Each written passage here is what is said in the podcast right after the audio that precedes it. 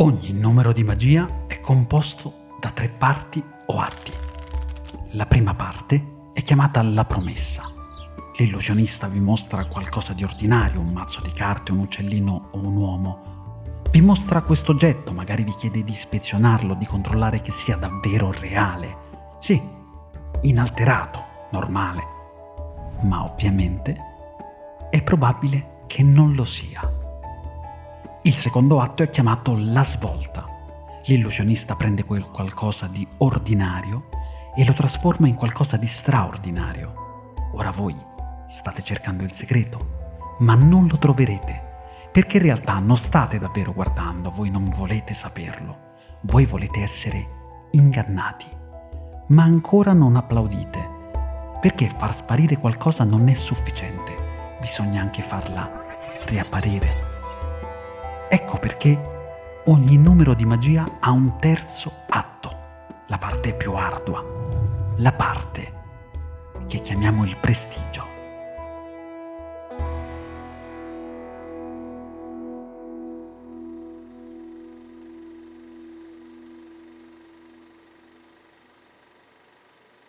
Di tutti i film di Christopher Nolan, The Prestige è il mio preferito e ho preso da lì in prestito il monologo iniziale di Cutter. L'ho fatto perché tenere presenti questi tre momenti è un ottimo punto di partenza per la storia che voglio raccontarvi oggi, quella di un prestigiatore che ha trasformato la sua vita in magia. Gli insuperabili, episodio 10. Storia di Mattias Buchinger.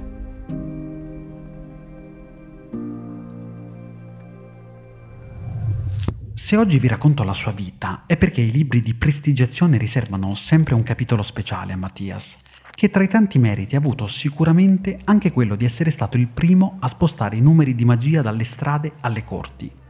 Ma soprattutto perché credo che del suo prestigio ne siamo ancora spettatori ammaliati e che il suo numero, seppur dopo più di tre secoli, abbia ancora molto da insegnare. Certo, per quello che vi ho detto finora voi starete immaginando Mattias come un mago di quelli col cilindro e il fazzoletto rosso, ma non è così.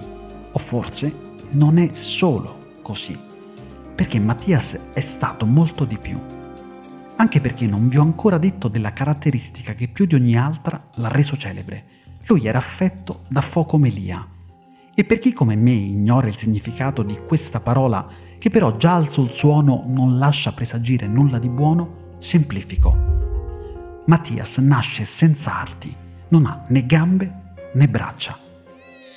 Quando viene al mondo sembra uno scherzo del destino oppure una punizione divina, così perlomeno vivono le malformazioni le famiglie della fine del Seicento. Mattias, che è l'ultimo di nove figli, viene così segregato in casa, per protezione però, non per vergogna. I genitori provano addirittura a gettare per lui le basi per una carriera da sarto, ma come ricorderà egli stesso in seguito, si arrendono quando si scontrano con il dilemma di dover inserire il ditale.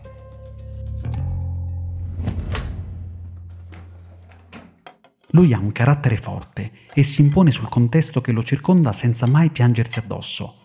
Incredibilmente, e con un analfabetismo dilagante, impara a scrivere tenendo il pennino con la bocca o tra i moncherini e impara talmente bene che riesce a farlo partendo da ogni direzione, si specializza nella micrografia, quelle scritte talmente piccole che risultano illegibili se non osservate tramite una lente di ingrandimento.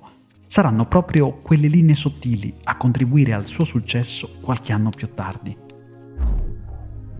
Il suo autoritratto del 1724, nel quale la sua parrucca è composta da passi della Bibbia miniaturizzati, è stato riutilizzato innumerevoli volte nei secoli a venire, copertine di libri, dischi, ma sono proprio i suoi ritratti a permetterci di ricostruire la sua vita. Lui li firmava tutti con luogo e data e autodefinendosi il meraviglioso piccolo uomo. Al pedice del già citato quadro scrive questa è l'effigie del signor Matthew Buchinger, da lui stesso disegnata.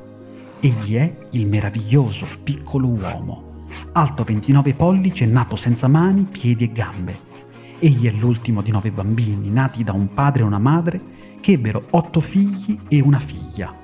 Lo stesso piccolo uomo è stato sposato quattro volte e ha avuto undici figli, uno dalla prima moglie, tre dalla seconda, sei dalla terza e uno dalla sua attuale consorte.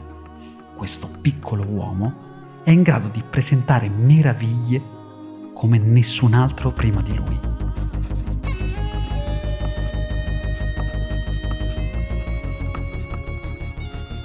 Eh sì, meraviglie, perché oltre il disegno, e alcune delle sue opere oggi sono esposte nei più noti musei del mondo, Mattias impara dei numeri di magia e a suonare, e se vi state chiedendo il come sia possibile, temo di non riuscire a darvi una spiegazione esaustiva.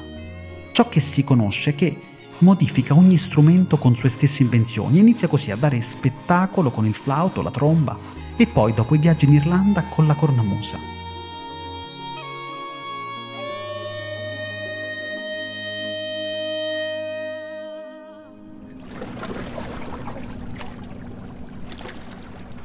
Più attenti di voi avranno notato che nelle righe che Mattias usa per descrivere se stesso preferisce chiamarsi Matthew. Questo perché, nonostante in quegli anni viaggiare fosse molto diverso da come è farlo oggi, lui gira tutta Europa e da talento multiforme cambia nome in ogni nazione nella quale si reca. Diventa Matthew in Inghilterra e Mathieu in Francia. Non c'è dato sapere quando avvenne il suo debutto pubblico nella società, ma di sicuro sappiamo che nel 1715, dopo essere diventato sufficientemente noto a Lipsia ed essere transitato per la Francia del Re Sole, si reca presso la corte di Re Giorgio I, con la speranza di trovare in lui un mecenate in grado di assicurargli una vita comoda e agiata. Riesce anche a esibirsi davanti al re, che però nonostante resti impressionato davanti al talento di quel piccolo uomo, gli concede soltanto 20 ghinee Mattias si esibisce altre due volte davanti agli occhi del re e realizza anche un ritratto per la regina Carolina di Brandeburgo, futura moglie di Giorgio II, ma non trova la tranquillità che cerca.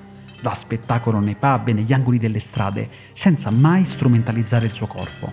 I volantini che promuovono i suoi spettacoli, ovviamente da lui stesso realizzati, sono dei gioielli di grafica. Lui eccelle nel gioco dei bussolotti e nel bowling, suona, e poi costruisce navi in bottiglia ed è un amante eccezionale. Questo perlomeno lo lasciano presagire le quattro mogli, i 14 figli legittimi e le decine di amanti che si vanta di aver incontrato. A Londra tenta anche la carriera da imprenditore, acquistando un pub e trasformandolo in una sorta di locale per spettacoli dal vivo. Ma questo forse è l'unico fallimento di una vita ricchissima e piena di successi. In vecchiaia si ritira in Irlanda, dove muore nel 1739, non senza un ultimo colpo di scena. Dona il suo piccolo corpo esanime alla ricerca. A prenderlo per gli studi è un certo dottor Berry, che per qualche anno lo esamina nella cittadina di Cork. Dopo se ne perdono le tracce e come nel miglior numero di magia, puff, scompare. Non c'è una tomba per il fantastico piccolo uomo. È ovvio, la vita di Mattias è ricca di volontà e di limiti, di barriere e superamenti. La componente magica per il piccolo uomo aggiunge solo quel po' di fascino che una storia così merita, ma non per i numeri, lo show, piuttosto perché è impensabile essere Mattias senza un po' di magia.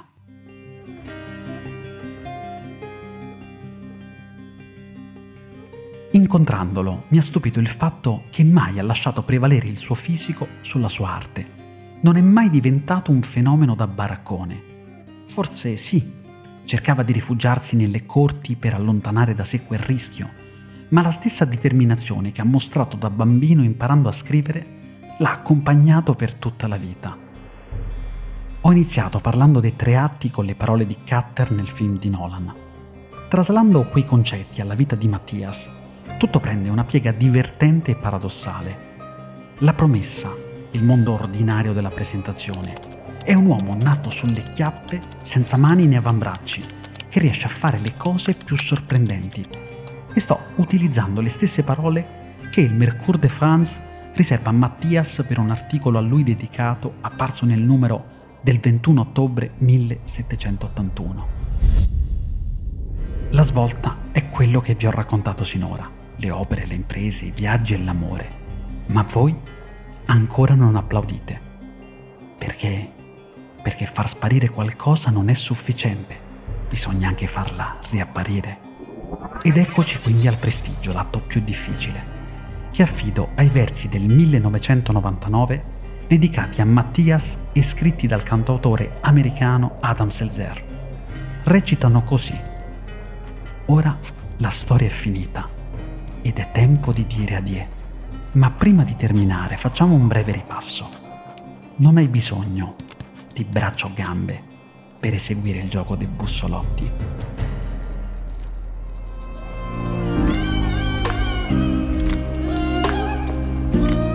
Io sono Angelo Astrei. Avete appena ascoltato un episodio degli Insuperabili, perché è disabile solo chi non ha stima di sé un podcast prodotto dal consorzio Parsifal.